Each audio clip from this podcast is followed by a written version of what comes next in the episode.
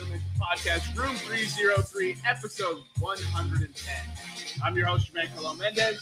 This is my co-host, Nicholas Moore-Han. And as always, we have with us E.P.E. Yeah, unfortunately, ladies and gentlemen, we have to keep him around. We're contractually obligated. How are you doing this evening, Nick? Go Avs, go. We'll talk about that later, but the Avs are in the second round against the Blues playing right now, so if I'm a little distracted on the podcast, I apologize. That's all right. It's like talking to E. All right. Speaking of, how you doing this evening, E? Doing good, man. Always, dude. Like, it's like he knows it's coming, and it's like he just has nothing prepared ever. No, right. I'm going to go into it, but we're going to talk about it. But it was a bad weekend, you know, FA Cup, Sixers. It's just been a bad, you know, a bad couple of days for me. Yeah, you could say that. Just because we're going to cover it doesn't mean you can't say that at the beginning. Well, I mean, they're a soccer team that supports a rogue terrorist nation, basically. So, I mean, they deserve to lose as much as they support literally Russian arms dealing, and I for one won't stand for it. Yeah, I'm all for their travesty. Right. Good job by FIFA, may I say. Good job by that's a first. That's a first on this podcast. Good job by FIFA dropping EA. Yeah, that was also good too. Yeah, those video games are really going to make them money if they don't have FIFA on the name. Oh boy, where did that come from? By the way, did that just kind of came out of the blue, didn't it?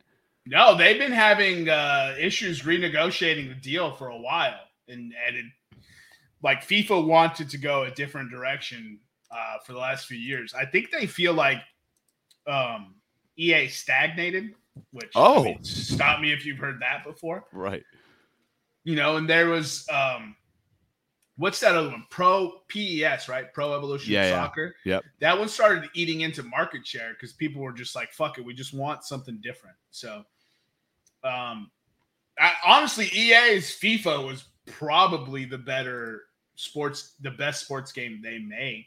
So that's kind of funny that they are the first ones to kind of pull chocks, but I don't know. Chell's probably pretty good, or Chell's good. What's good? NHL.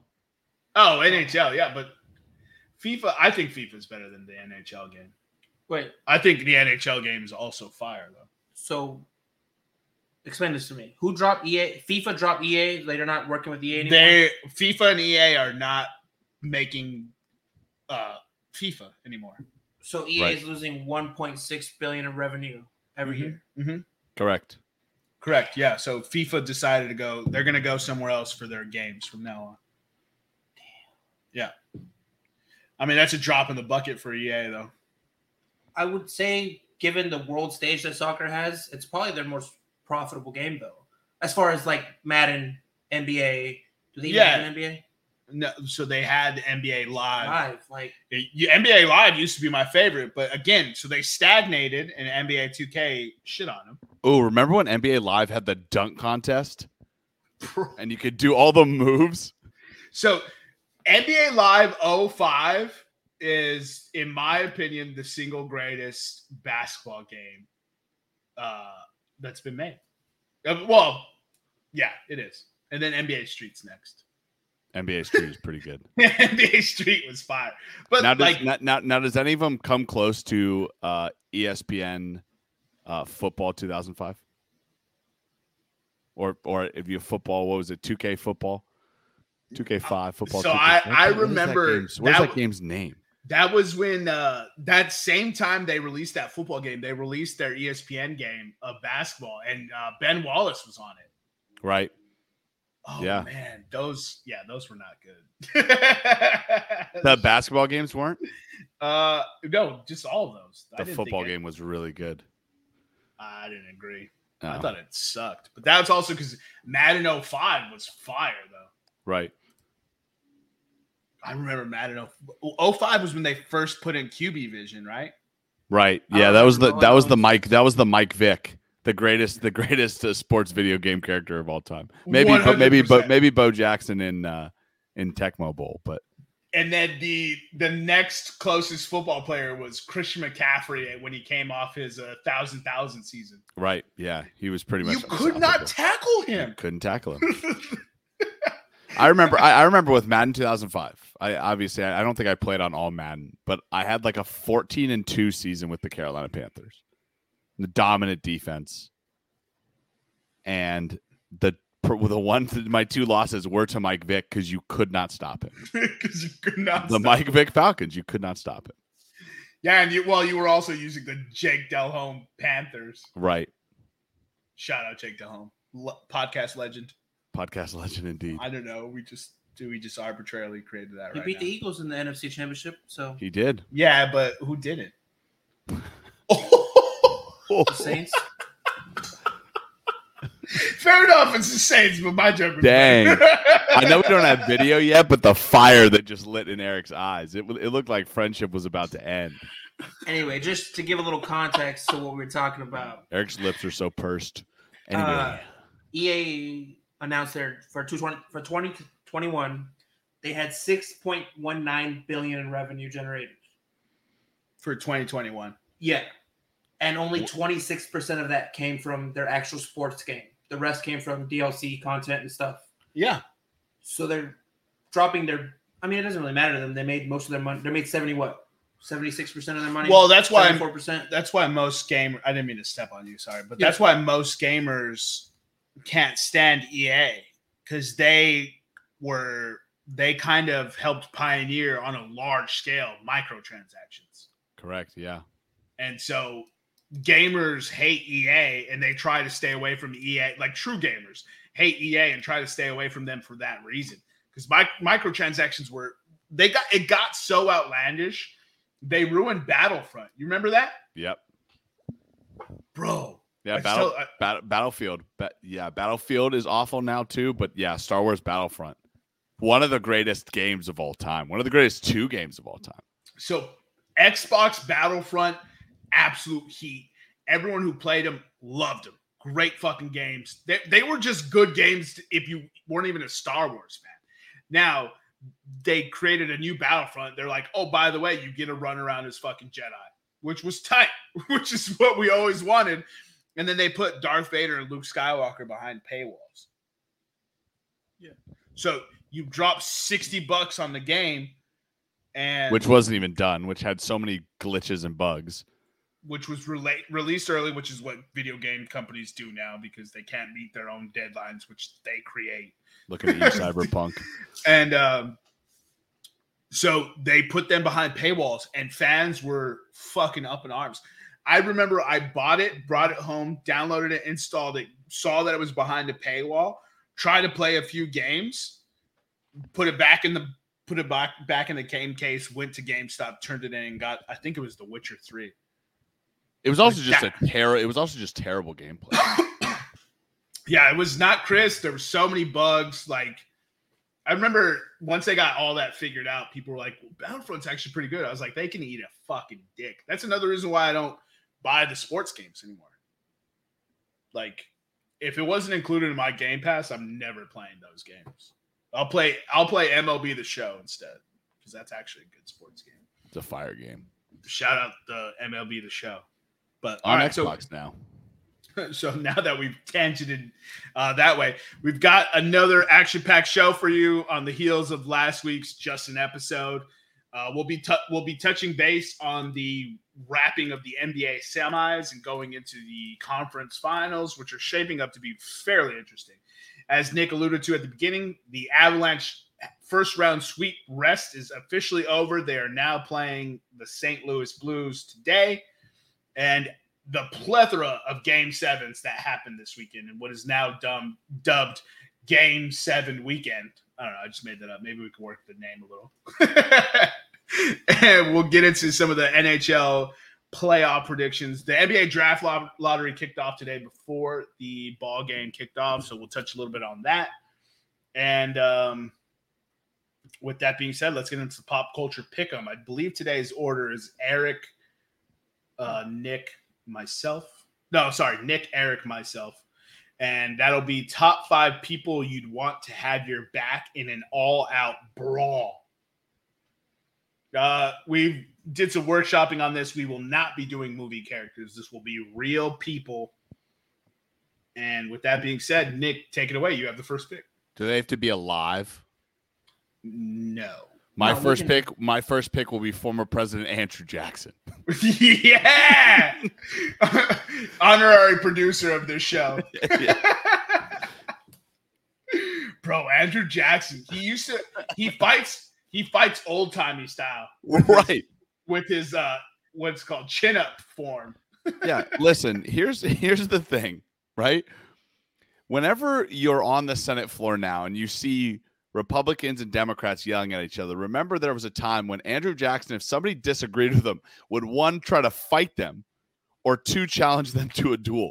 They literally made a law that congressmen cannot engage in duels on the Senate floor because Andrew Jackson challenged enough people to duels. Also, a man came into the Senate, tried to kill Andrew Jackson, shot him with a pistol twice. His pistol malfunctioned. Both pistols malfunctioned. Andrew Jackson had to be pulled off this man because he was beating him to death with a cane. If you are saying that isn't one of one, you're wrong. Andrew Jackson's, as the kids would say, about that smoke. He is about that smoke. Don't come at Andrew Jackson. All right, Eric, let's get into the second pick. Who do you got? What do you got? How do you say? I feel like it was not as obvious of a choice as Andrew Jackson, but for me, in a brawl, I'm taking Mike Tyson. I mean, yeah, that's a pretty obvious choice. Yeah, that's a great pick. I think you're right on the line there. Yeah. I mean, the way and Mike Tyson, I would take Mike Tyson now. Yeah. I'll take after Tyson he deuced 15, that kid up on the airplane. 30, 70, I don't care. I'm taking Mike Tyson. I don't think I could take Mike Tyson now. I can. Just kidding. I was about to say, okay. No, because you were like, I'll take Mike Tyson now. I was just like, nah, I'm good, bro. The English language, it's fun. All right, so my first pick is going to be Frankie Muniz. Or Frankie Muniz. Frankie Muniz, yeah. Munez, yeah. Yes. What a talk about a one-hit wonder. Where did Frankie Muniz go? He took his money and left, bro. I guess. He probably got diddled. That's why he's not showing his face anymore.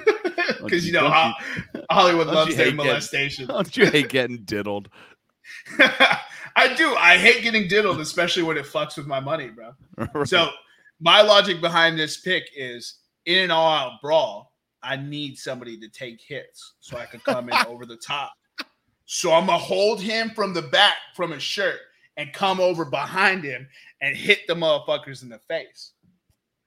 I'm just approaching it from a more skilled, you know. It's a strategy. It's a strategy. Chess, not checkers, motherfucker, you know? I completely agree with that strategy. Me and Rudy, every time we got in brawls, I was defense, he was offense. I got punched in the face. And you got to have a tank. What has every RPG taught us? You got to have a tank. Exactly. Dude, so D&D pioneered RPGs.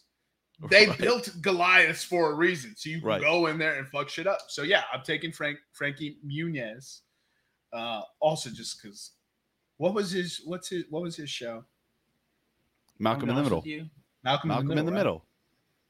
You guys are saying his name, and I can't put a face to it. Google his name. You know, he's the dude from Malcolm in Malcolm in the Middle. Yes, 100%. Yeah. What do you mean, Eric? Just think of Malcolm from Malcolm in the Middle. I've never seen the show, bro. Oh, it's ridiculous. That's a ridiculous statement that just came out of your mouth. Oh, okay. Isn't he like Spy Kids or some shit too? I don't know. He did a Cody spy Banks. Movie. Cody Agent Banks. Cody Banks. Shout out that throwback to all the podcast listeners. Let us know if you've seen Agent Cody Banks. All right, so that was my first pick to round at the first round. I obviously didn't have Mike Tyson or Andrew Jackson, but there is some sort of strategy in my picking. So now, so it's only real people. I was about to say, wait, doesn't Eric get to pick again? No, he's third. I'm third. Sorry. Yeah. Snake drafts are hard. Yeah, snake drafts are hard. All right, I'm going. I need some backup. I'm a pretty big dude. I'm going to take the Mountain from Game of Thrones. Oh, like the actual dude. I don't know how to say his name. Hafþór Björnsson. Yeah, there you go. I mean, what a name, too. I mean, just his name. Like, if you said you were going to fight a group of five people and you were like, yo, who you got on your squad? And they're like, yo, Jack, Tom, Mike, and Joe. And you're like, I have a guy named Hafþór Björnsson. Exactly, bro. Like, you ain't fucking with me. That's a trio you don't want to see. Me, Frankie Muniz, and the Mountain from Game of Thrones. That's a trio I 100% want to see. That's like a wireless symbol, I feel like. It's like 3 bars of wireless signal. Oh, my goodness.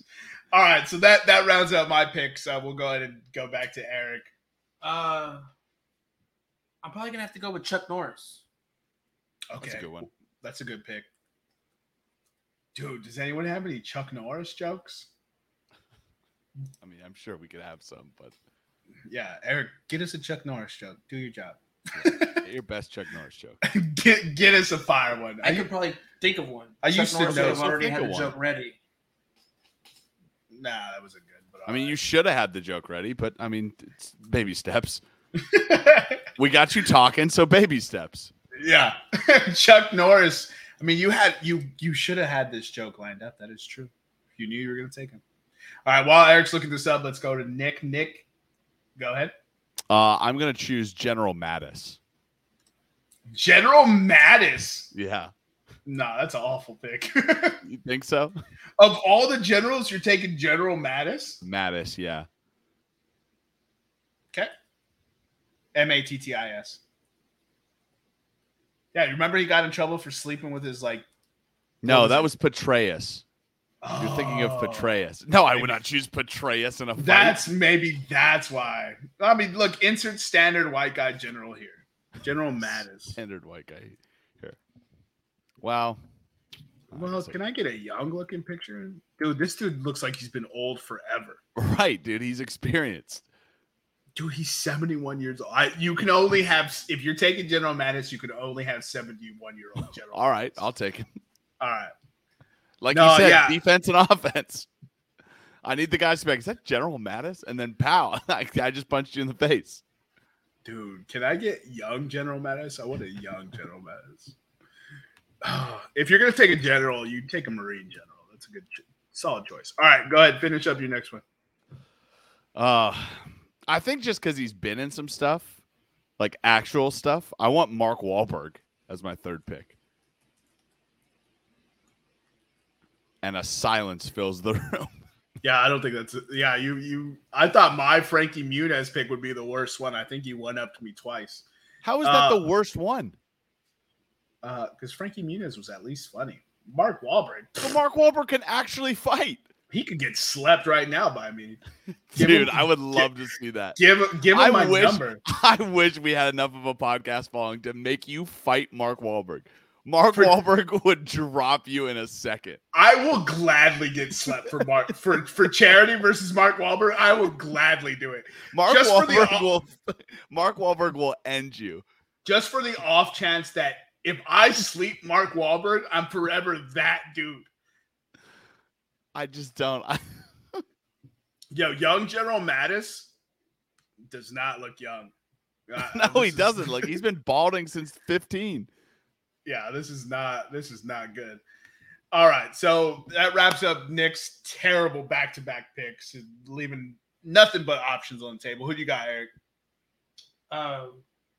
Just because he's a dog, I'm going Max Holloway. All right. That's a good pick. I mean, that's offense and defense in one, so yeah, it's pretty good. 100%. Yeah, I'm taking Bruce Lee, obviously. Yeah, okay, that's a good one.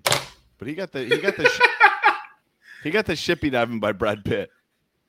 I haven't seen that movie, but that's funny, dude. Eric, you had 3 picks. I didn't even think of them. Like this whole time, when I thought of the question, the whole conversation never paused in my head, and he's clearly the number 1 pick.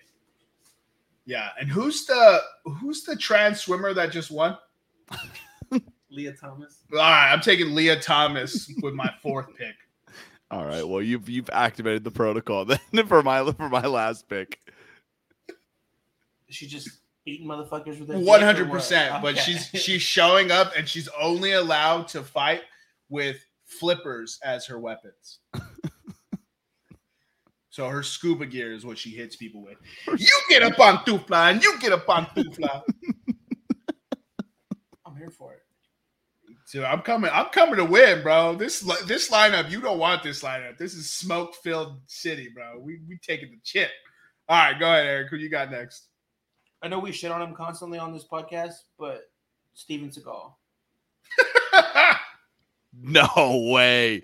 Of the 80s actors to choose, you're going to choose Seagal? Dude, he's so stiff the way he moves and shit. He's great. He's butt water, dude.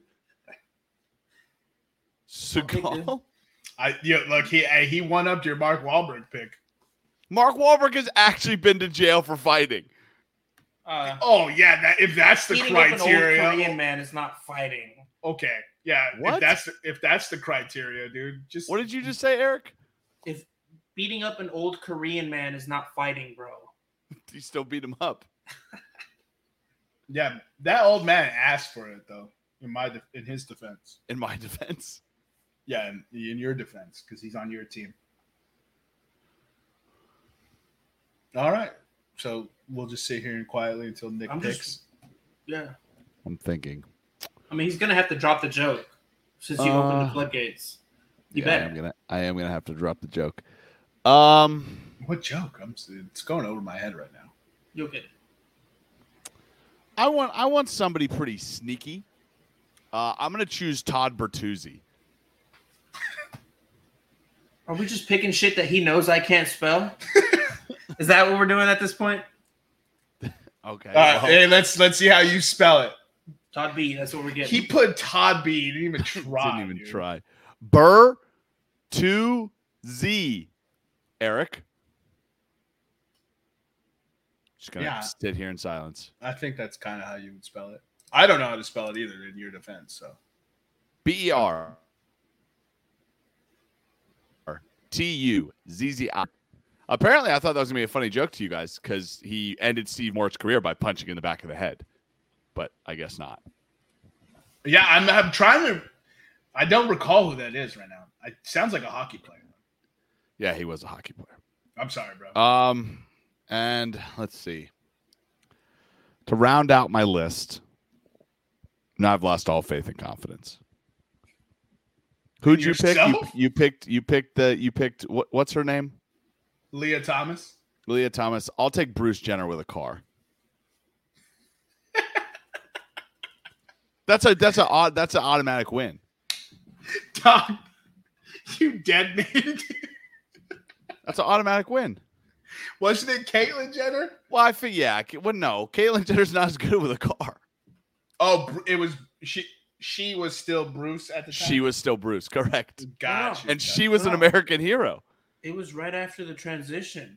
No, and that's why Dave Chappelle made the joke. He did more. He did less for women's driving. The Dave Chappelle joke where he makes fun of her. No. Okay, so I'm getting conflicting information here. He had a very famous thing when he was the decathlon gold medalist, where he hit a person and killed him with a car.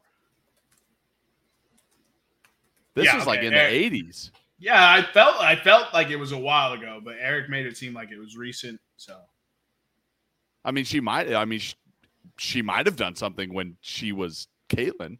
Caitlyn Jenner literally killed someone 6 years ago. Caitlyn Jenner. Well, now this is just getting dark and not funny anymore. Bro, she killed someone and was just released by the district's attorney.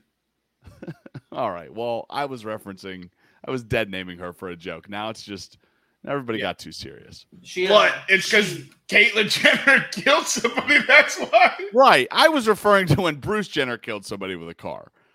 Wow. So, how do you say that? They had a track record. 0-2 is what you say, or 2-2, depending on what side of the spectrum you're on. They're up 2-0, bro.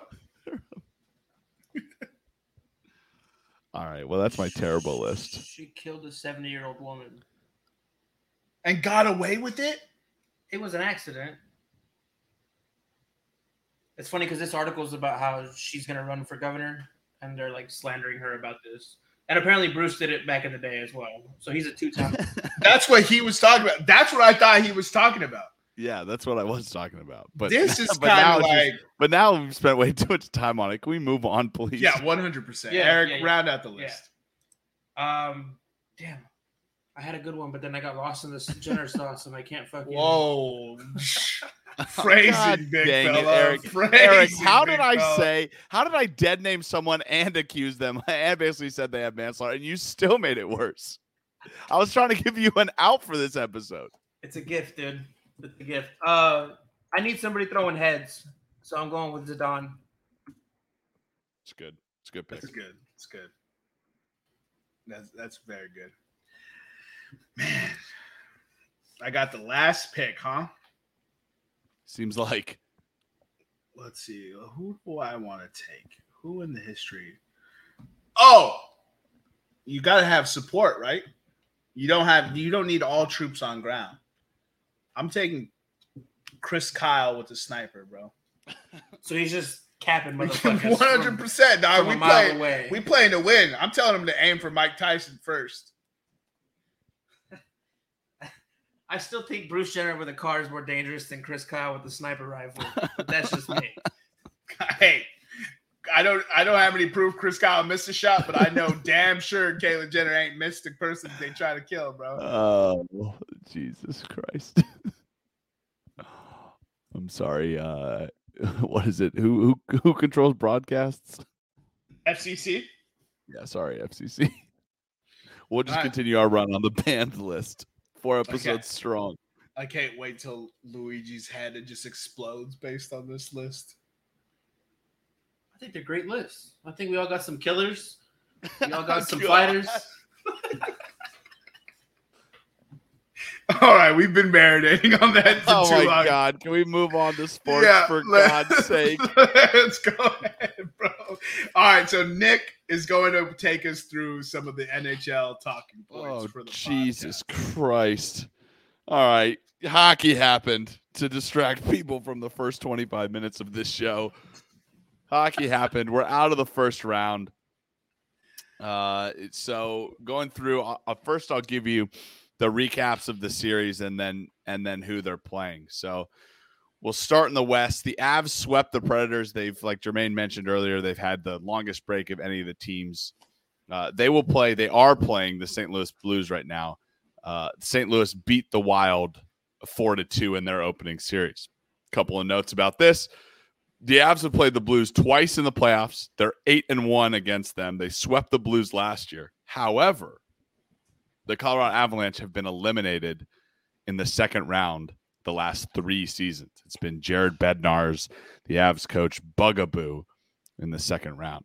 Current series prices, the Avs are -395 to win the series. The Blues are +300. The other semifinal matchup in the West, the Flames beat the Stars 4-3 in a Game 7 overtime, the best event in playoffs. Hockey overtime, and they will be facing the Edmonton Oilers, who also beat the Kings in a Game 7, 4-3.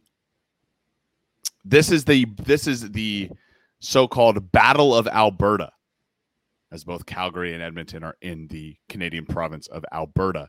For you geography people out there, this is the first time that they've played since 1991. Before 1991, they played in the playoffs in 83, 84, 86, 88, and then, of course, 91. Edmonton leads the overall series 19-11, but 3 of the 5 series that I just named went to a Game 7. Ooh, that's dope. The Flames are -195 to win the series. The Oilers are +165. We'll move on to the East now. Florida beat the Caps 4-2. And they will play the Tampa Bay Lightning in a rematch of last year. Tampa Bay beat Toronto 4-3. Remind me if you've heard this before, Jermaine. Toronto had a 3-2 series lead and was up in Game 6 with just a period to play. Because I texted everybody that I know who's a hockey fan, and I said Toronto has 1 period until they win. And They weren't able to pull it off. They did not win. They did not win. So Toronto, again, the stat that we gave you at the beginning of our hockey preview show, the Atlanta Thrashers and the Toronto Maple Leafs still have the same number of second-round appearances since 2004. The Atlanta Thrashers stopped being a hockey team in 2011. This is, like I said, the second meeting between the Panthers and the Lightning. They won. They faced last year when the Lightning won the series 4-2. That being said, the Panthers are a minus 145. Series winner Tampa Bay is plus 120. In the battle of the second battle of the 7-game series, the Carolina Hurricanes beat the Boston Bruins 4-3.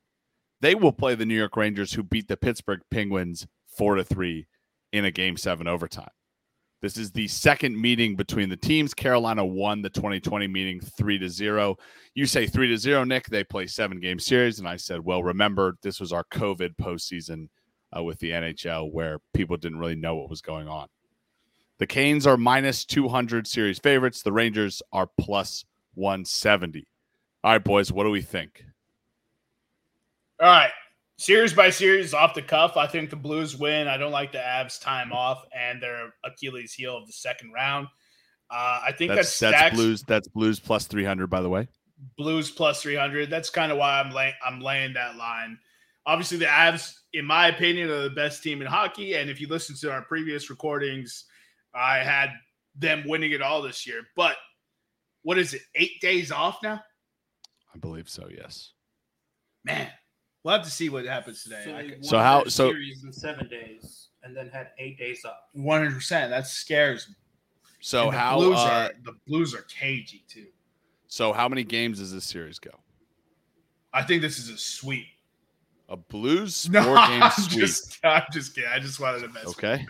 No, I think the Avs win here. I like the Blues at plus 300 based on what I was saying here, but I'm gonna go with the best team in hockey. I think they finally get over the hump unless they channel their inner Toronto Blue Jays. I'm going to go Avs here. Not a lot of value there, but Maple Leafs. You said Toronto Blue Jays. Same team. They don't win. Next, Flames beating the Stars shocked me.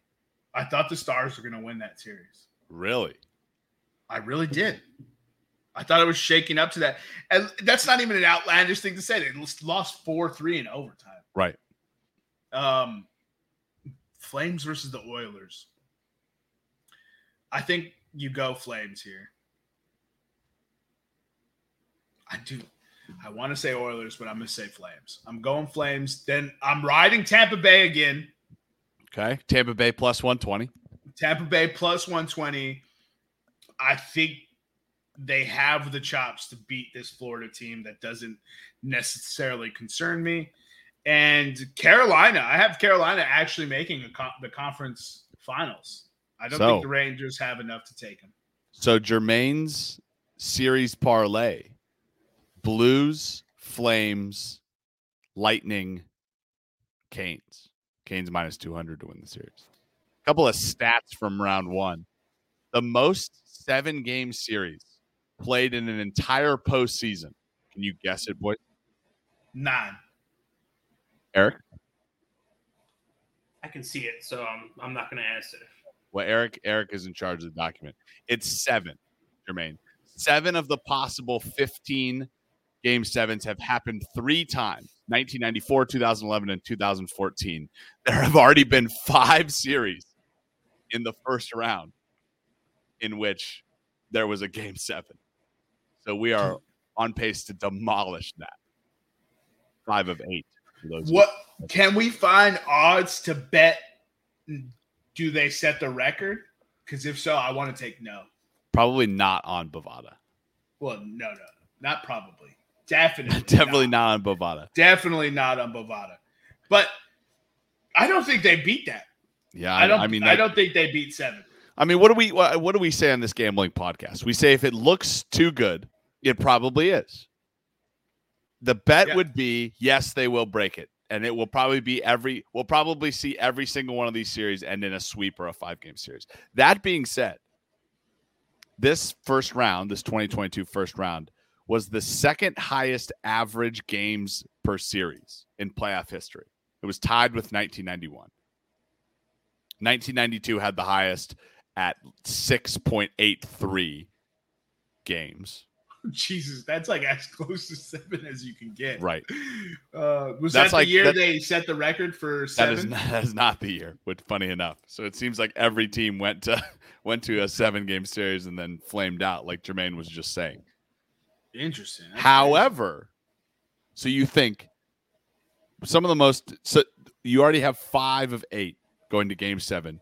I just told you they have the second highest average games per series in NHL history. Here's a stat that should surprise everybody. This was the highest first-round margin of victory in playoff history. The team that won the hockey games won by 2.71 goals on average. That is the second highest, is 2018's 2.53. Man. So they obliterated the previous record. About a fifth of a point more. Correct. Yo, that's so crazy that you can go to that many game sevens in a round, but also every game was just a blowout. If you were betting, Avs plus 1.5, if you were betting, Blues plus 1.5, minus 1.5, you were probably hitting those bets pretty often in this. Yeah, I would think so. If I had money left in Bovada, if Bovada didn't steal my money through bad bets that I made. Dang, that's crazy.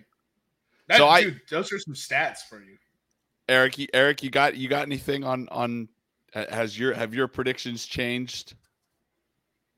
I did pick the Wild to win everything, so pretty sure my predictions have changed. Well, then there you go. Okay, so you're now switching to the Avs. Yeah, I think the Avs will have a lot tougher time with the Blues. I think that the Avs Blues game goes 6 or 7. I think so too. I don't think the Avs lose it. I just wanted to build it up to talk shit to you, but right. I don't think they lose it. So I think the Avs go 6 or 7. Right? Jermaine said that long rest. I think they're just a better team than the Blues. I was nervous that they would play the Wild. I just think they're a better team than the Blues. Like Jermaine said, I think this is a coin flip between Flames and Oilers. I wanted to go Oilers because it's plus money, but I went with Flames because I like their goalie. Betting, yeah. So I would say this. Betting purposes, I'm going to take the Oilers. What I think purposes, I'm going to take the Flames. Yeah. Typically coin flip, I'll bet goalie. Best goalie in that on coin flips. It's normally a good bet to have. Panthers and Lightning. You got to feel for the Panthers. The Lightning are not the Capitals. And I believe the Panthers trailed in every single one of the games. Maybe they didn't trail in game 2. But I believe they trailed in every single one of the games. You can't do that against the Lightning. Oh, you mean the 2-time Stanley Cup winners? Right. It's back-to-back right now, right? Right. I like Lightning plus money, and I like Lightning to win the series. And frankly, I like Lightning to win this series in 5. Damn, can you pull up odds for that? What did Stan Beta win at 5? I think Carolina exercised demons by beating Boston in game 7. And I think they're going to steamroll the New York Rangers. I think this is the most obvious one. I think Carolina sweeps the Rangers. So, therefore, since Nick and I both think this is the most obvious, bet the Rangers. The Rangers. Because we think it's a sweep, bet the Rangers in another game 7. That's crazy. Yeah. So I believe we'll have to have Eric go back and check. Hopefully he wrote it down like I've asked him to before. So moment of truth. I believe I had Lightning Avs in the finals. I don't. Yeah, I don't remember. Nevada is 7 for 8. On his predictions. What were his predictions? Give them to us. Let me. I thought I had it pulled up. I don't know. I've pulled up anymore. Hold on. Eric, did you find those series prices? I'm still trying to find them on this fucking website. He actually got a page not found. Oh, that's great. I love Bovada. I love you, Bovada. Nevada had Carolina and Pittsburgh. Missed that by a playoff victory. Florida, Tampa Bay. You got that. Colorado, St. Louis, and Edmonton, Calgary. So he actually went 7 for 8 and needed a Rangers loss in overtime to advance. He needed Penguins not to have Sidney Crosby injured for him to be right. Correct. Yeah. I know that we picked on the podcast. I believe we had the Caps beating the Panthers. We had Carolina winning, we had the Lightning winning, and we had Pittsburgh winning. In the West, it was Colorado, Calgary, Edmonton, and St. Louis. So we nailed all the West. We nailed the West, but that Penguins victory was all but guaranteed until they depleted Sidney Crosby into Timbuktu. So yeah. I was so mad when I saw that hit. I was just like, well, there goes that. Yeah. Shout out to Nevada. Nevada actually put a series parlay in on DraftKings and cashed it out early with 6 of 6 because he didn't think the Flames could beat the Stars. So that's hysterical. Well, so how much did he put down? He put 20 down, and I believe he said he won over 200 something. So shout out to Nevada for a series parlay. Turns out it was the Penguins who would have got him. That's right. All right, so man, dude, we're almost out of hockey and basketball, dude. That's sad. And it's just been a couple episodes, yeah. I know. I mean, I'm trying to sit here and like, kind of stalled to see if Eric could find this, but it looks like he's not having the success needed for it. There's not like on all the different websites. There's hockey has the least amount of bets. Like it's weird. Why? It's probably the least watched sport. So I guess it's not that crazy. I'm gonna try to find it. Eric, take us through the NBA round 2. All right.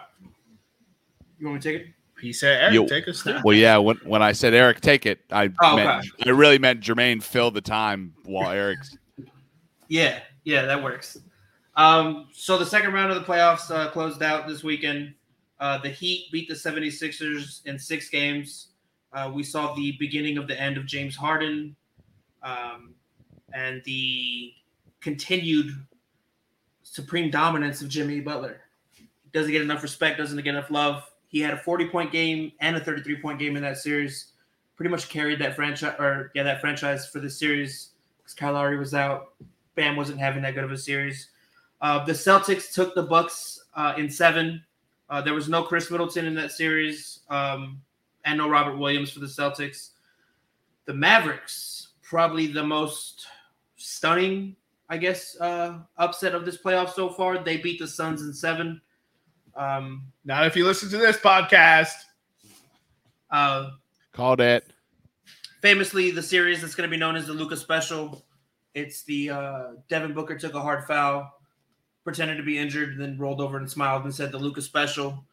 I think we should call it the Luka Special. He led the Mavericks in points, rebounds, steals, and assists, all of which were more than the leader for the Suns and the respective player in each category. So Devin Booker led the Suns in points. Luka had more points. Chris Paul led him in assists. Luka had more assists, and so on and so on. And then the Warriors beat the Grizzlies in 6. Ja didn't play the last, 2 games of that series? 3. Last 3 games of that series. Who knows if it would have been a different series, but they did win what? They went 20-5 or 21-6, I believe it was, without Ja this year. It was up there. It was 20 wins for sure. So that's going to lead to the conference finals on the East. We have the Heat, who are the 1 seed, and the Celtics, who are the 2 seed. The Celtics actually opened the series as -175 favorites. The Heat are plus 145 dogs. The Celtics took the regular season series 2-1. In the Western Conference, we have the Warriors, who are minus 220 faves, against the Mavericks, who are the 4 seed, are plus 180 dogs. They actually split the season series 2-2. Interesting. Any thoughts on that, Nick? Where did this Celtics love come from? I get the Celtics are good, but Miami at plus money? It seems like a no-brainer. Gimme. Yes, please, gimme. We've been singing the praises of Miami. We basically said on this podcast, whoever Miami is just a bunch of dogs. It doesn't matter who they play. They're going to make it tough, and they're going to win. The bubble was Jimmy Butler exhausted and, me and Eric. You know right. What I mean? That. Now he's got no longer me and Eric, and he's got, professional basketball players. And he was still, giving the Lakers hell. So I don't understand. Heat plus 145, and they have home court. So you're telling me you get 4 games if it goes 7 in Miami? I don't understand that. Celtics were open to favorite primarily because they beat the Milwaukee Bucks. But I feel like a lot of people are ignoring the fact that Chris Middleton did not play for all but series. One. He missed the whole series? Yeah, he got hurt in the first round. I thought he got hurt in the first game. So that's why. So Chris Middleton didn't even play the whole series. They went to 7 with Giannis and without Chris Middleton. And it wasn't until game 7 where they really were like, oh, crap, they missed Chris Middleton. Took them a whole series for the Celtics to actually exploit the fact that they didn't have their go-to bucket getter besides Giannis. You know what I mean? Giannis sets the most screens in the NBA. Chris Middleton was such an integral part in that Milwaukee Bucks team. It's crazy. I'm taking the Heat. They have the pedigree. They have the chip. They have Kyle Lowry and PJ Tucker, who have championship pedigree. I know Kyle Lowry's not playing, but he's still on that bench. You still have Spoelstra. Still in the locker room, too. Udonis Haslam. You have Pat Riley in the front office. All these motherfuckers have been there. This Celtics team, in my opinion, overachieved this season. Nobody saw this coming. I still don't think that it's just deserved. I think Chris Middleton's there. That's a 5-game series. And all this love for the Boston Celtics is out the window. That's how dominant those Bucks would have been against the Celtics. And we kind of got robbed by that too. Bucks Heat would have been fire. What's going on? You got something there? Not to discredit the Heat, because everything you said is factual, right? They got a dog in Jimmy. They got winners. They got front office execs who are legends. They got the best coach in basketball. But they didn't play the 76ers at full strength. Right? And they still got taken 6. Yeah, they lost 2 games with Embiid. All right, I'm just saying. We've seen that this team doesn't travel. The shooters don't travel with them, right? We saw in Brooklyn it wasn't that big of a deal, but in the Philly series we saw they don't travel that much. I know it's home court advantage, but I don't see the Celtics coming into a game 6 closeout situation if they do still win in Miami and showing up as energyless and as flat as the 76ers did in game 6. I don't think they should be dogs. I think Miami should be the favorite because that's disrespectful to the 1 seed, the home court team, and a team that's, they've been consistent all year through the injuries, and it took Boston time to put it together. But I could see this going 7. No, I don't think so. Personally, I just don't see it. The Celtics haven't done anything that inspires confidence to me. In fact, they dropped 2 games to the Bucks at home.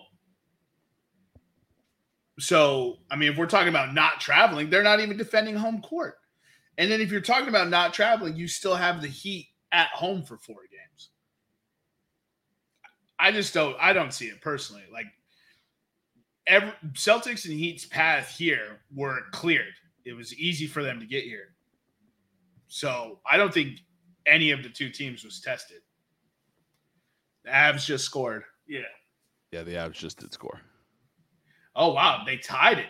1-1. Correct. Because Ryan O'Reilly scored the first goal. Because it had to be Ryan O'Reilly. Former Av Ryan O'Reilly. Yeah. Also owner of O'Reilly Auto Parts, right? Right. Yeah. Owner and proprietor of O'Reilly's Auto Parts. When they introduce him, they go, oh, O'Reilly. Oh, so back to hockey for a second. For you betting people out there, for Carolina to sweep the series, it's plus 750. And then you can also put the series to go 4 games, and that's plus 500. You mean 5 games? 4 games. What's the difference between a sweep and 4 games? Nothing. I'm just saying you can get both. So why are the odds different? I'm so confused. Because the Rangers could sweep, I guess. The Rangers could sweep the Hurricanes. Oh, got you. Right. Got you. So Hurricanes to win the series 4-0 is plus 750. For the series alone to go 4 games, it's plus 500. Got you. Yeah. Got you. Did he find the game 5-1? No, just a sweep one. No, this Heat-Celtics series should be fun, but then I got out of work to the news that Marcus Smart and Al Horford didn't play this game, and now the Heat are shellacking them right now. Up 20 currently going into the fourth. It's so funny. Everyone's very quick to discredit the Heat's path here, right? But nobody did that when Jason Tatum first made the Eastern Conference Finals. And then nobody, defended the Heat when they said they lost everyone in the Lakers in series when they lost the championship. It's almost like Miami can't catch a break no matter what. No matter what they do, they're discredited. It's insane. In the bubble, they're like, oh, you didn't get it done. Mickey Mouse championship, blah, blah. You don't belong here. Now they're back in the Eastern Conference Finals, and everyone's still like, oh, you don't belong here. So I don't know. To do it twice kind of proves everyone wrong. And all year, they end up with the 1 seed. All year, they just plugging in the next guy. Everyone's talking about, oh, the Celtics didn't have anybody. Embiid didn't have anybody. But we're ignoring the fact that, oh, Kyle Lowry was missed almost that whole last series against the Sixers. Duncan Robinson is a shell of himself, and he got paid $25 million. I love how narratives are skewed just heavily against the Miami Heat. I think it just stems to some biases. I think you're also putting Kyle Lowry and Joel Embiid in the same category. One, there's a drastic difference from the other as far as the impact that they have. One, the team cannot win without him. The other one, they've proven they can win without him. So taking Kyle Lowry away from the Heat is not as big a deal as taking the second runner-up or the runner-up for the MVP from the Sixers. Yeah, but you're doing the same thing when you take Marcus Smart away. Oh, because he's the Defensive Player of the Year away? Yeah. Because Kyle Lowry's not a defensive ace? Oh, yes. Because Kyle Lowry isn't a championship-winning point guard that takes the pressure off Jimmy Butler? I think this is going to be a good series. Like, I think the loss of Kyle Lowry and the loss of Marcus Smart is – but it's not as detrimental to either of these teams as the Sixers losing Embiid or the Warriors losing Kevin Durant or Klay Thompson. These are players that win series. Do you think the Heat without Kyle Lowry are worse off than the Celtics without Marcus Smart? Eric? No. He said no. So then the Heat win just based off that. Yeah. I've said this. I think this series goes 7. I think it's going to be a great series, but my statement is coming from the path to get there. Okay. The Celtics did beat the Bucks without Chris Middleton, and completely respect that. That probably wouldn't happen if Chris Middleton plays. If Joel plays those first 2 games and isn't having a migraine and getting hitting the face with the ball in game 3 and re-aggravating the injury, that could be a completely different series. Could be. Let me ask you this. Full-strength 76ers, no bias. Do they beat this Heat team? Full-strength Heat, full-strength 76ers. Yes. Yes? Yes. I don't even think you said that before when we did our playoff show, though. Yeah, I was all down. Oh, no. You don't get to just backtrack now to win an argument. This is fast. It's fast. It's a fascinating, it's a fascinating viewpoint into the sociology of no matter what, Miami can't win, right? Someone used this is what you were just saying. Yeah. The fact that somebody today used, oh, Miami ain't shit. They have 8 undrafted players on their roster. I'm like, and they're in the conference finals. It's even more testament to how good the Miami Heat are. You had in your in our playoff review, you had Milwaukee beating Miami, which means Miami beats Philadelphia. Yeah. So what are you talking about? But he just said that full strength Philadelphia. All right, dude, right. I respect it. Here's the thing. This series should be good. The injuries that happened, hopefully Marcus Smart was the ankle, right? No idea. Al Horford was a random fucking injury that nobody knew about that popped up today. But it was ankle, or I didn't say. I just said he's out. I read it. I'm pretty sure it's ankle. But either way, Marcus Smart missed today. There's no word on if he misses further. Al Horford was health and safety protocols.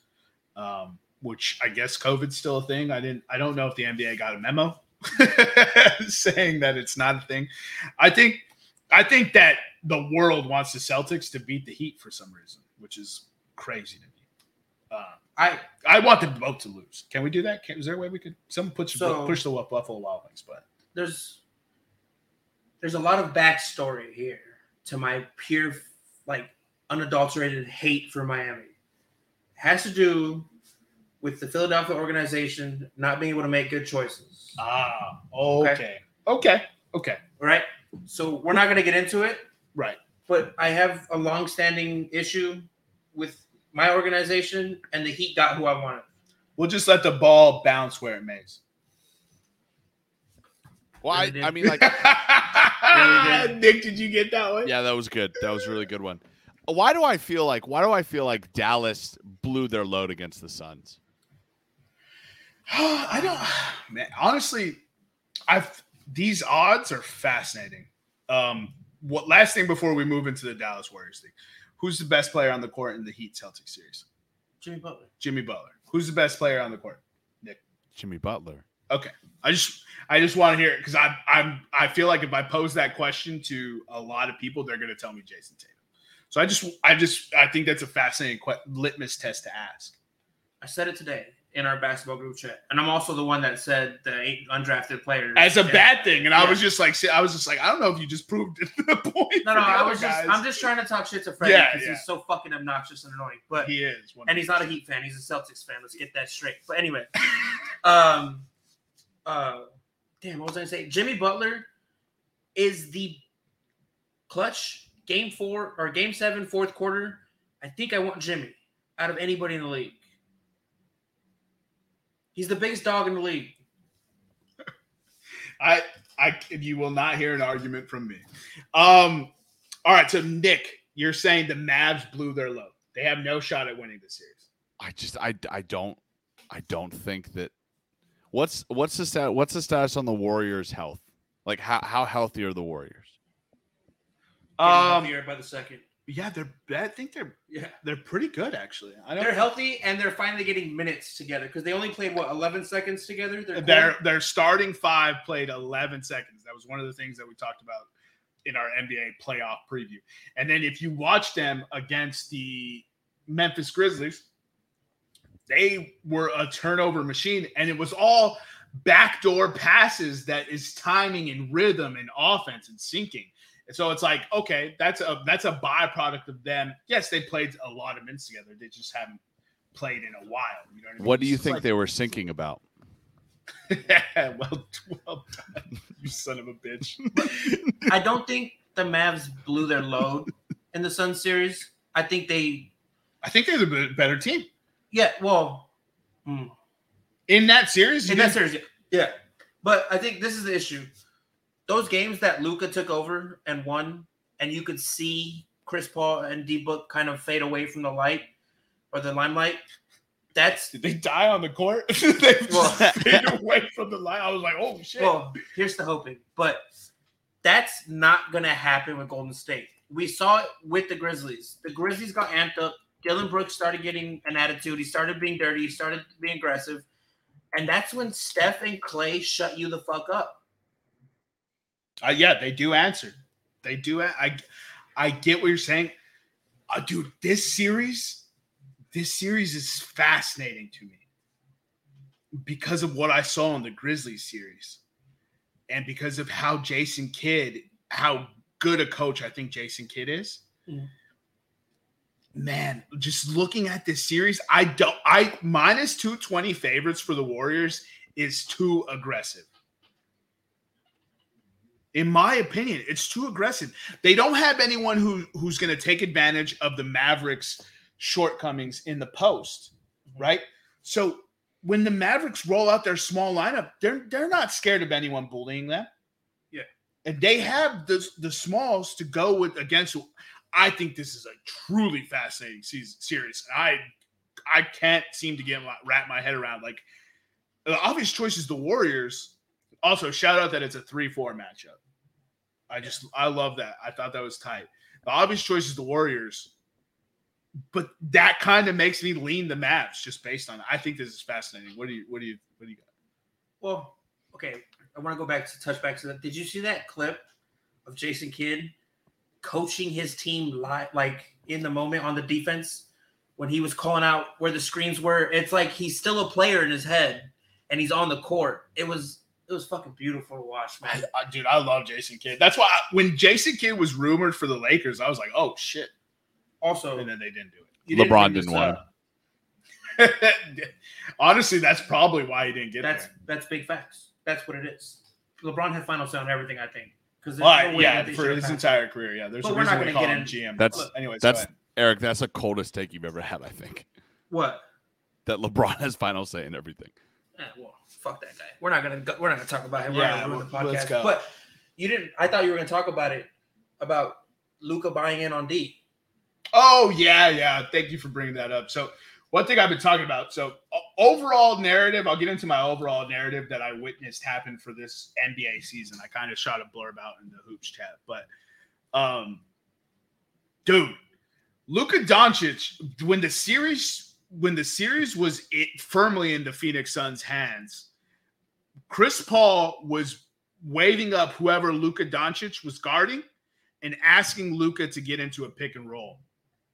And D-Book was doing the same thing. It didn't matter. Luka was getting picked apart. They were getting easy buckets at the rim for their big men. They were getting wide open threes. Or Chris Paul and Devin Booker were just getting right into the mid-range and dropping it. Jason Kidd goes home, gets Luka Doncic to buy in on defense, and all of a sudden the Mavericks are hitting dick slaps across the Suns' face. The Suns' offense completely stalled. Monty Williams got outcoached X's and O's, and it was all because Luka Doncic took pride on the defensive end. If that carries over and he's no longer the liability, this series can go 7. And I'm sitting here thinking I would have had an answer on who I wanted this series, but I'm going to go Mavs plus 180. Yeah, I mean, from what you're saying, it seems like that's smart money. Maybe not smart. Well, yeah, I mean, smart money. First of all, I'm not – go ahead. I mean, like what I was just going to say, in a lot of these series and a lot of these sports things for, the newer gamblers that are listening to the podcast, if you think it's an even series and you have plus money on a team, lay money on that team. Like, even if you don't think like, oh, yeah, it could go 7 and the Warriors will win. Yeah, but it could go 7 and the Mavs will win, right? And then you get this series price at, what did you say it was, 180? 180 right now, yeah. So you get the Mavs at 180 and you think that they could win the series? That's a great bet. Yeah, honestly, I have faith that the Mavs could pull this off. And that's crazy to me. So I agree. I think it's... I've heard some chit chat and some talking heads kind of like they're not ready. The Warriors have the experience, blah blah blah. Luka is a bona fide star, motherfucking killer. They pissed him off, and he had that Jordan mentality. Okay, not comparing him, but he had that Mamba mentality. I'm gonna fucking kill you guys. Everybody talks when they're up, and I. And I think that aspect of it, I really think this could be Luka being like, I'm here. Dude, so this is kind of how I set it up. So now that we've kind of established that we think the Mavs could win this series, I've seen that experience and old heads got killed this year. The NBA said, bye, it is a new era. This was the year it was announced. LeBron and the Lakers, right, with Carmelo, Dwight Howard, Anthony Davis, Russell Westbrook, couldn't win 34 games. Dame Lillard, CJ McCollum finally broken up. What else happened this year? Man, I had a whole list on it. Can you find that in the text? James Harden's fall off. You know, you had the Minnesota Timberwolves looking like a hot, new, exciting team. You have the Dallas Mavericks trading Kristaps Porzingis and going all in on Luka. Luka pulls that up. You know, Greg Popovich missed again. He missed the playoffs again. You know, you got new, exciting coaches coming up. Like, it's crazy how aggressive the youth kind of showed in this year, taking things down. So your list that you text, T-Wolves surpassed the Clippers or beat the Clippers. Sorry. Yeah, beat the Clippers, yeah. Grizzlies finished with the 2 seed. Suns choke to the Mavs. Celtics sweep the Nets. Lakers' old-ass squad can't win 34 games. Dame and CJ broke up. Thomas chimed in. 7 first-time All-Stars this year. 7 first-time All-Stars, that's right. James Harden's fall-off. And John Wall getting paid $45 million to sit on the bench. Bro, that one. John Wall getting paid $45 million to sit on the bench is insane to me, dude. Is insane. Imagine making $45 million to not do anything. I can. All right, it's imagined. What next? And another thing, we talked about it earlier here at the house. Didn't it feel like this was the passing of the torch for the head coaches? Like, yeah, that was one of the things that I was talking about before you had the list. Absolutely, yeah. Like, Spo is he's the Greg Popovich of this time. Greg Pop is out. Yeah. Steve Kerr is. And look, I don't know how much longer Steve Kerr is coaching. How much longer does he want to coach? That's the other thing. Yeah, that's the other thing. Maybe he rides off into the sunset when Steph and Clay are done. But I mean, just think about like the scoring outputs we had by kids 23 and under in the playoffs, let alone the season. It's nuts, dude. You have LaMelo, you have Ja. Like Ja is getting built to be the next big thing. You have Anthony Edwards, who I'm high on, big time on Anthony Edwards, right? You have this Bulls team coming in with, you know, Lonzo, Zach, you know, anchored by DeMar DeRozan, but you see the youth on that squad. I just think it's a fascinating dichotomy that this season just presented. And it's kind of like, this is it. Like the Heat, Jimmy Butler and Kyle Lowry, sure, but they're anchored by all young talent. Jason Tatum has established himself in the now. Jaylen Brown is establishing himself in the now. Marcus Smart has answered the point guard issue that the Celtics have been looking for. You know, really, the Warriors are carried by youth right now. Jordan Poole, Jonathan Kuminga. You know what I mean? Like, these are all cats that they have coming off the bench for them that are real young. And obviously you have the Mavericks. It's like Luka, and I'd be hard pressed to talk to a casual and ask them who else is on the Mavericks.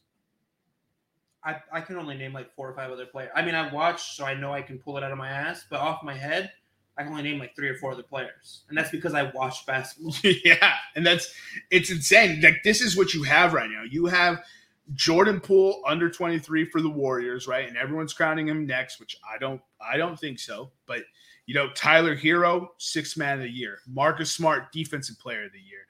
Luka Doncic, bona fide stud. It's crazy, like, what this season did to the NBA moving forward.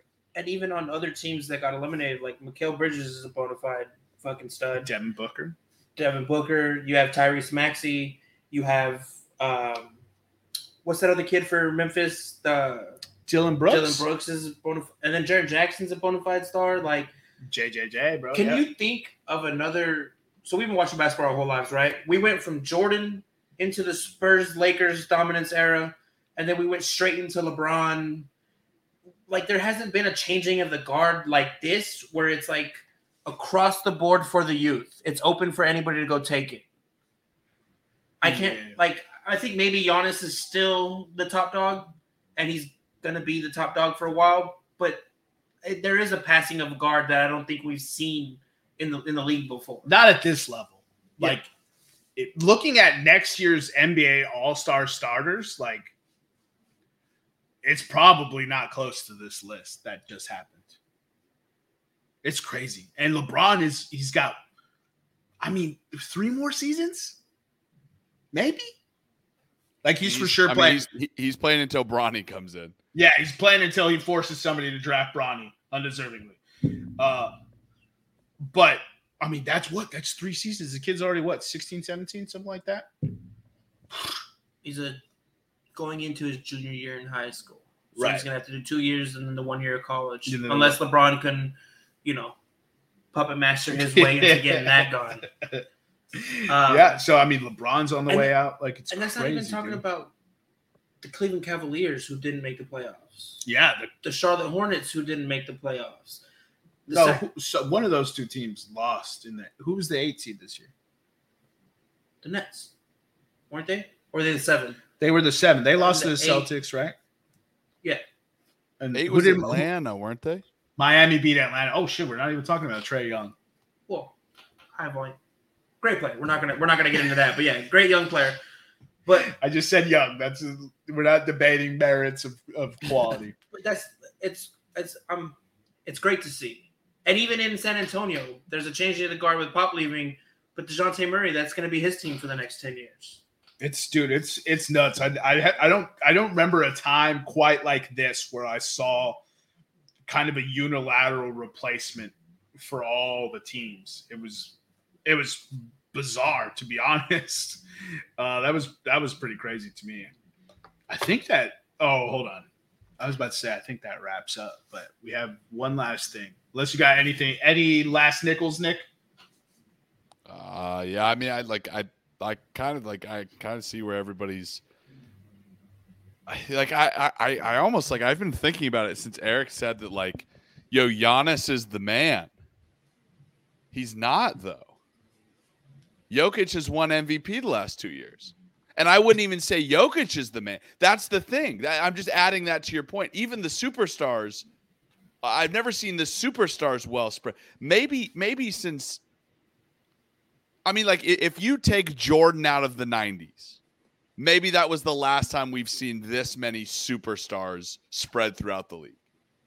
Maybe the year that Jordan went to play baseball, that was what, 93? 95? 93, 94. Oh, Jesus. All right, well. Or no, 94, 95. Yeah, no, you're right, because it was the baseball strike. Jesus. I think that was the last time that we've really seen this many, like you said, Jermaine, no crazy, like, one star to rule them all, kind of the independent kingdoms, to bring, like, fantasy into it, like the independent kingdoms of basketball. All right, so before we segue our youth topic into the draft lottery, yes, this is a professional podcast. One last question I have for you. We'll start with you, Nick. Who's the best player in the world right now? Oh, Jesus. Jimmy Butler. And you, who's the best player in the world? I'm going to answer this unbiasedly. Oh, God. Right now, Luka Doncic. Again, not the answers I thought I was going to hear. That's bizarre. But all right. Yeah, we'll just ignore the dude who dropped 40 and 20 in a losing effort. But let's move into the NBA draft lottery. Eric, you want to take us through that? Yeah. So today, before the first Eastern Conference final game, we had the NBA draft lottery. I'm going to go backwards from 14-1. So the Cavs got the 14 pick. The Hornets got the 13.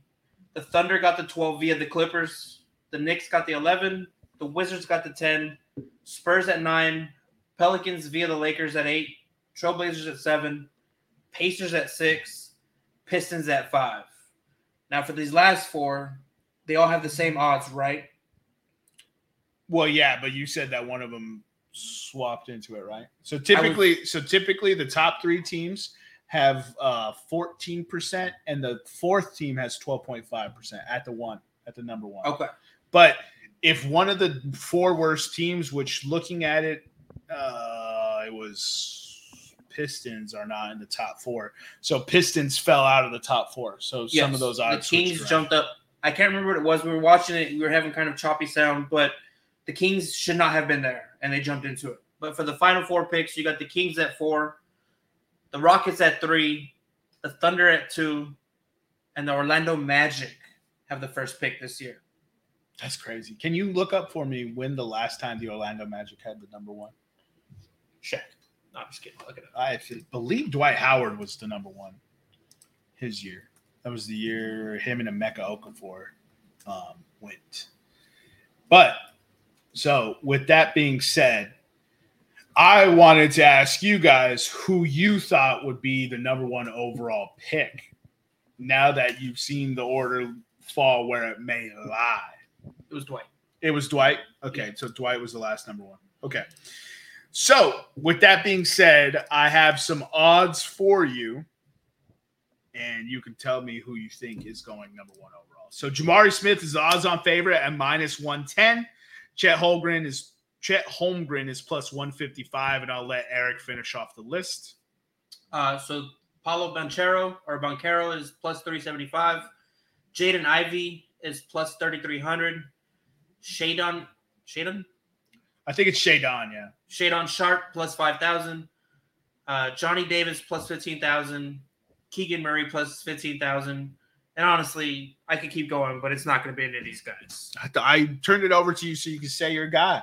Ty Washington. There you go. I'm shocked your other boy isn't on here. Scoop Henderson. Scoop. Nah, he's like 5'9", you know, when you're pulling him, like stretching him out. So I don't think he's going to be a hot pick, but he's a hooper. Bart Simpson in the backyard when he ties his cat and dog to his arms and legs to try to stretch himself. All right, so those are the odds. We'll start with you, Eric. Who do you think goes number one overall? Given that it's the Magic and they have decent guard play, injury-prone but decent big men, they're going to want to go with a forward, I guess, that's solidified at that spot. I think it's going to come down to Banchero or Jabari Smith, but I think they go with Smith from Auburn.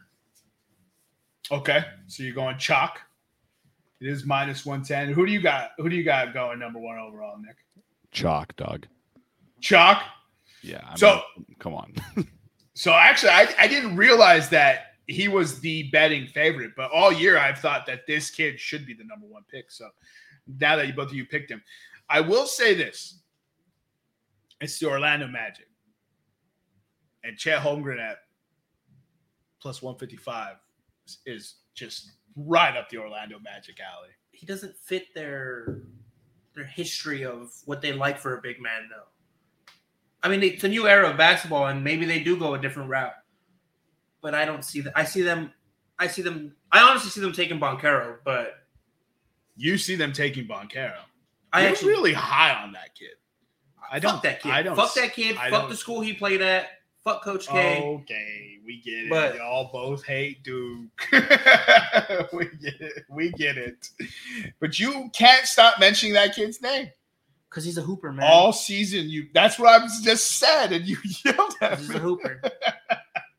Yeah, you did yell at him for, like, unnecessary reasons. Look, I get that you don't like the kid because of what school he went to, but you kept saying he was a hooper.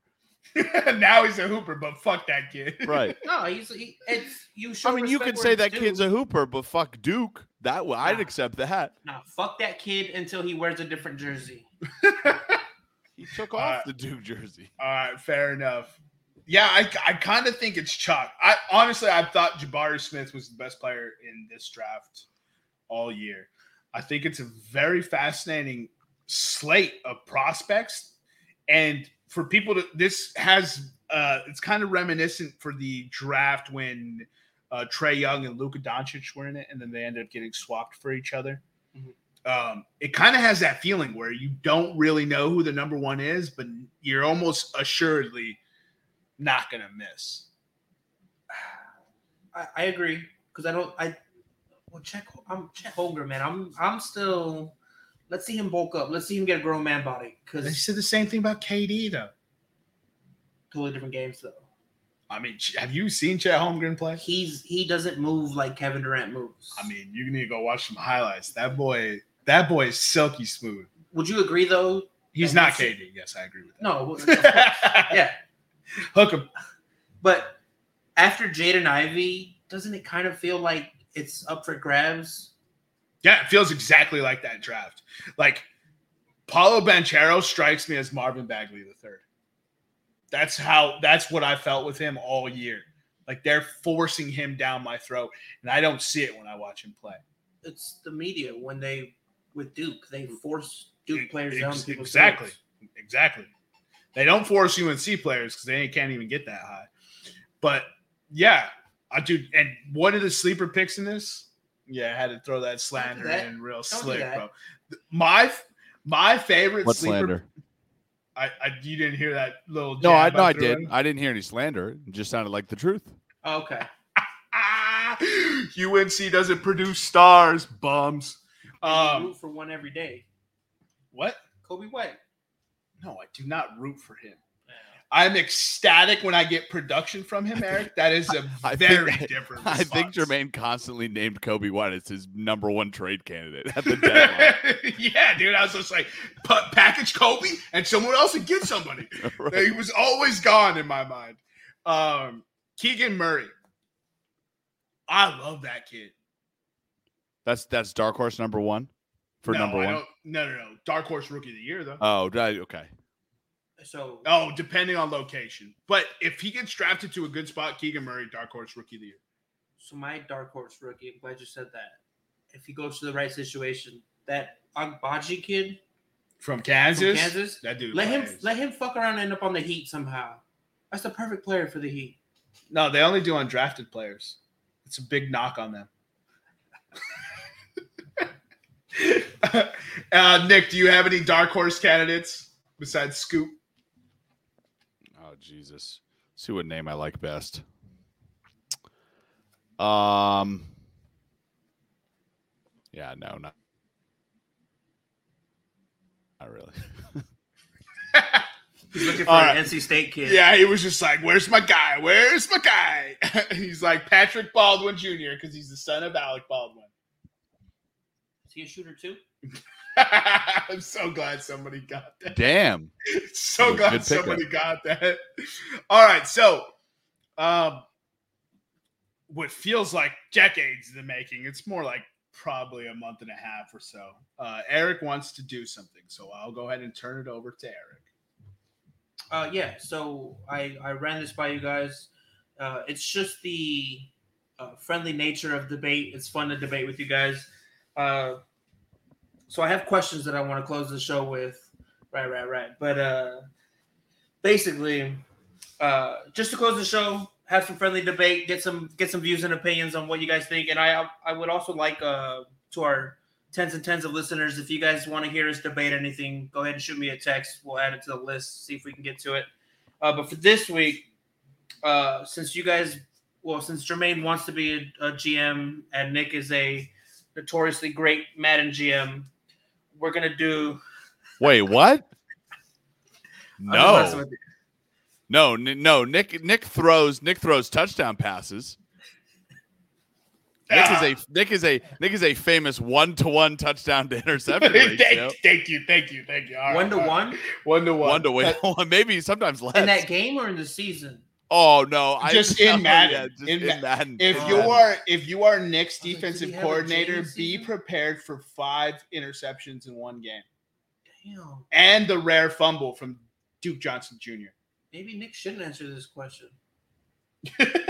Nah, I'll fuck with you. All right, so I have a bunch of questions. I'm just gonna stick with this one because I think it'd be interesting. But you're the GM of a new NFL franchise, right? Name something fun like the Commanders. Yeah, the Commanders. Let's say the Commanders. You get one offensive player, excluding QB, and one defensive player from any franchise to start your franchise. Who are you going with?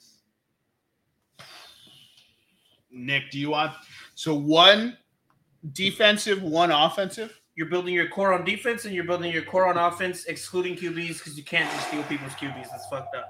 And you don't take that balance. Shit. Who – all right, Nick, do you want to go first? And if so, what category do you want to go first in? Man, I'll go first in defense. It's Aaron Donald, right? I'm building my defense around Aaron Donald. How much time does he have left? I don't. Yeah, he was already talking about retiring. So first of all, yes, that's the first name that popped into my head, right. Offense or defense. But he was already talking about retiring, and that brings pause to me. Yeah, but I'm going to devote 99% of my salary cap to Aaron Donald. So that's in a long-term structured contract in which I backload the deal. And so you're going Aaron Donald defense. Correct. First. And now that puts me on the clock. This is a fascinating question. I am going to go with my man crush, Myles Garrett. Defensive. Fuck, I really hope you would go offense. Oh, no. So I get to go first in offense. Okay. All right. So, okay. Myles Garrett is a fantastic pick. So I'm going Myles Garrett on defense. And man, I'm trying to think of who I want for my. Can I interject here? Sure. You went Aaron Donald's a DT and you went D end? Yeah. Is there any specific reason why you went with that position on the defense, not maybe like a superstar linebacker or superstar cornerback? The game is a game of inches, and it's won in the trenches.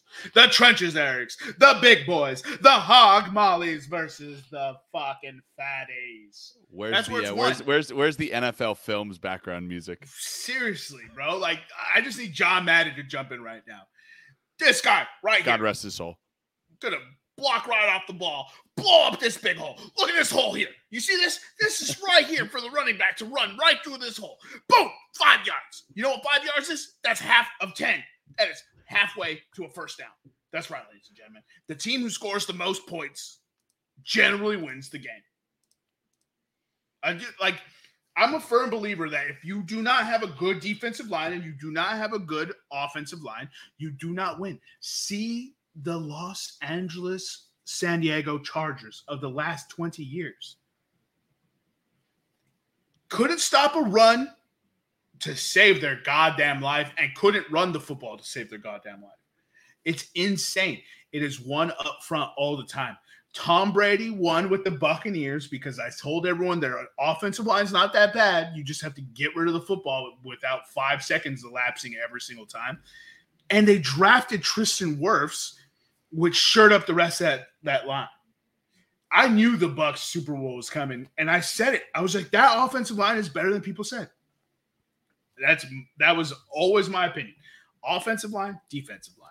And with that being said, I'm trying to think of the best young left tackle. Dude, that's why I went defense first. And I've been sitting here trying to think of it for a while, and I've actually just realized that offensive line is kind of struggling right now. Right, left tackles are, yeah. I would say the guy you just named, Tristan Wirfs, maybe. That's the guy I'm going to end up going with, yeah. Ronnie Stanley, maybe? Too old. So I want young. David Bakhtiari injured. Trent Williams old. Ryan Ramczyk getting up there. Teron Armstead getting up there. Yeah, Laremy Tunsil, maybe? Laremy Tunsil I'm pretty sure he's cut right now, dude. Oh God. Yeah, can you look that up? Is Laremy Tunsil still on a team? Maybe Tristan Wirfs. I'm going Tristan Wirfs. That's who I settled on. I googled a list of like left tackles, and I was like, man, they really have been struggling. I didn't quite realize it to that extent. There is no elite dominant left tackle, which Sorry, what was it? Tunsil's 27, and he's still on the Texans. Still on the Texans. Oh, shit, he's dead. He's on the Texans. He's done. No wonder Davis Mills won 4 games last year. Is that a testament to Laremy Tunsil by himself? Yeah, I'm going Tristan Wirfs, left tackle, Buccaneers. Yeah, that's fascinating to me. Who's the kid that the Jets don't want anymore? Mekhi Becton. Mekhi Becton. God, I wish I had him on the Saints. That'd be. I don't know why they don't want him. That's crazy. 29th ranked. I mean, geez, dude. Yeah, I mean,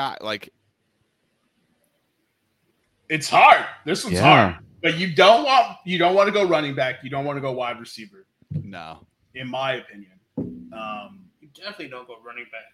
Fuck. You definitely don't go running back. Receiver, they could change the franchise, and they can elevate your quarterback. Yeah, but if you have time to throw to professional wide receivers, you're going to complete passes. Yeah, 100%. Yeah. So think about the Patriots are notorious bad drafters of wide receivers. Still win Super Bowls regularly. Who'd you go with? You did Wirfs. Wirfs. Yeah, I went Wirfs. That's who I was thinking initially in my head. Then I Googled a list and the list confirmed it. And then you were saying the same. I was just like, it has to be. Dude, I hate to say it, but can I get it? I have to get them how they are now. Like basically how they've been playing. I mean, that's how it was approached. Because if I can get a healthy David Bakhtiari, I'm going with him. But that's the question mark, right? How old is David Bakhtiari? Can you look that up? He's like 30, I thought. 30, I'm pretty 31. Sure he's in the 30s. But left tackles are very, very productive. I mean, fuck, Wentworth just retired or Whitworth just retired. Jason Peters dominated Philly for till he was 37, 38. Yeah, 100%. Yeah. Dude, Trent Williams is arguably the best left tackle in the game right now. Dude, it's 39, I think. That would have been my first pick, but then I was like, dude, I'm getting 2 years out of Trent Williams. Maybe. Bakhtiari's only 30. Yeah, but he's not healthy, though. He's I hope. Give me Laremy Tunsil. That's a good – I think that's still a tremendous pick. I think you get him off the Texans. He's a good left tackle. I love Ryan Ramczyk, but he's a right tackle. Right. So I thought, honestly – on the line, you guys would go any of them. I mean, I know left tackle seems to be the most important one, but a dope center can change the entire. Yeah, so my two biggest positions on offense are left tackle and center. I thought about center too. Yeah. And Rodney, Rodney Hudson, but he's old. He's an old dude. Yeah, and Jason Kelsey's old too. That's who I would have went if I was going center. So, yeah, I'm going Tristan Wirfs. Yeah. And I'm going Myles Garrett. Cornerstones, unsexy. When you turn on the film, you're not looking at that. When you go to ESPN to get highlights, you're not looking at that. But it's the stuff that wins, and I love winning. So the main reason I wanted to ask you that is because I've talked to a couple people at work, my brother, some of the homies, and they're all saying Jamar Chase or they're wrong. I mean, it's because the sheeple. That's what the sheeple like. They like highlight plays. They like these deep balls. They like people don't understand that deep balls don't develop if you have a good guy who can pass rush the ball, passer. Yeah, rush the passer. Or disturb the run so you have to throw the ball. Right? Because play action doesn't work if the defense doesn't what, Eric? Buy into the play action. Fear the run. Yeah. Right. If you stop the run, you eliminate the play action. If you eliminate the play action, your cornerbacks can play straight on the line and you can stop a pass because they're professionals. And then on the offensive side, if you can protect your guy, if you can get a left tackle that can even run block like an average, if you get a left tackle who can pass protect and a center that can run block, you're in the playoffs. I'm sorry. You could surround them with FCS guys and undrafted, you're in the playoffs. One thing I will say is think about the truly elite wide receivers, right? Elite. We're talking the Calvin Johnsons, the Julio Jones. Which one of them have won Super Bowls? It wasn't until recently, and it's changing with the drafts as well. It's changing with the talent that's coming out. But typically, Super Bowl winning teams did not have these elite wide receivers. I mean, you have to go back all the way to, like, I think Jerry Rice, that era. Right, but I mean, Julian Edelman won MVP. Yeah. Doug Baldwin was on the – it was like Doug Baldwin, Jermaine Curse, you know, Demarius Thomas, Eric Decker, but that was a byproduct of Peyton Manning. You know, Matt Ryan got to the Super Bowl with Julio Jones, but lost. Yeah. Cam Newton. Who was Cam Newton's best wide receiver when they went to the Super Bowl? Ted Ginn, probably. So not superstars. So Devin Funchess. So you're the Greg Olsen. Oh, Greggy O. Greggy O. You're the Buffalo Bills. You're the Cincinnati Bengals. You have Josh Allen, Stephon Diggs, whoever that guy is for the Bengals quarterback, and Jamar Chase. Whoever that Bengals is. You mean Joe Burrow? Yeah. Where is that? What, like, who are you paying? Right? Because at this point, from what you guys are saying, the emphasis is on the line, right? But the Bills, they pay Josh Allen and they pay Stephon Diggs. And then we saw Josh Allen take that leap. Right? Well, they paid Josh Allen after Stephon Diggs. Because he took the leap. Yes. But I'm saying... Take a look, Eric. Take a look at the offensive line. I would be very interested to see this if it goes along with your point.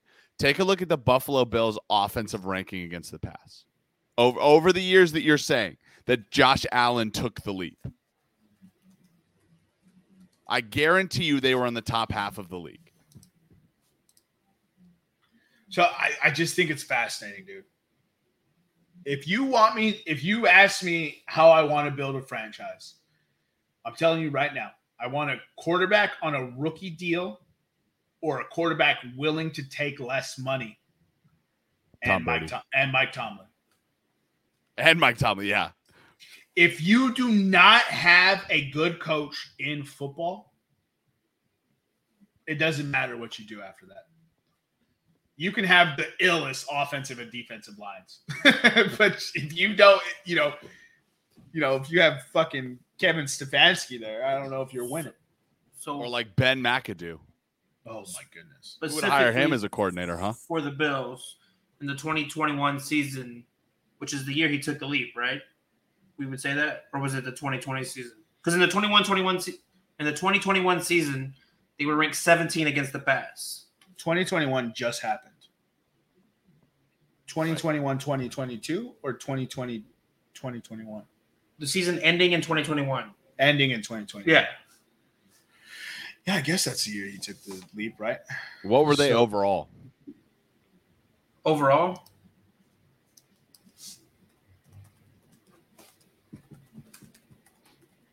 Yeah, I mean, there's a lot of dead space right now, but it's a good question, but I just don't. Skill players, if you're talking about anchoring franchises, building a franchise around someone, I'm going to get a good young defensive lineman, and I'm going to get a good young offensive lineman. They were 14 overall. So there you go, top half of the league.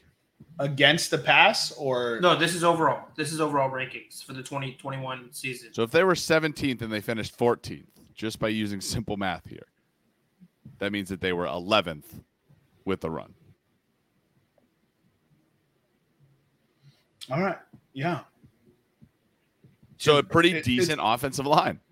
Yeah. If you're above average, that's what you know. So interesting stat, and we won't go into it too much, but when Cody Ford was in the game, they had the second best rate for, pass block win rate. Yeah. And then when he was out, it fell to like, second worst. Got it. Okay. So Cody. So i.e. start your franchise with Cody Ford. There you go. So, man, there was a point I was going to make here, but essentially, if you're going to start a franchise with a cornerstone, take a player you're guaranteed to get 90% of the gains from for 10 plus years. Defensive ends, left tackles, typically, traditionally. There's high variability when it comes to secondary players. There's high variability when it comes to wide receivers because of quarterback play.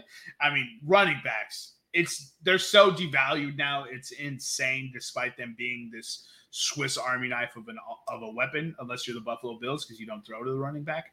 So if we're building a franchise, and it's obviously not a quarterback, that's how I'm building the franchise. I want a guy that's going to give me 90% of the games over 10 plus years. Cool. But I don't know. I would love to have a Jamar Chase on my team, though. Or a Justin Jefferson. Yeah, I'm not saying that they won't be on my team. Yeah, don't hear what I'm not saying. Right. I'm just saying I'm not going to build my franchise around them. Yeah. I always say that. Don't hear what I'm not saying. That's real feminine of you. Right. But with that being said, we're going to go ahead and wrap up this podcast unless you guys have any last nickels. I'll serve my nickel. Mavs and six. You heard it here from Eric, ladies and gentlemen. Follow us on Instagram and Twitter at podcastroom303. I've been your host, Jermaine Colon-Mendez. This has been my co-host, Nicholas Moore-Han. And as always, we have with us E.P.E. We'll see you next time when you come on down and step into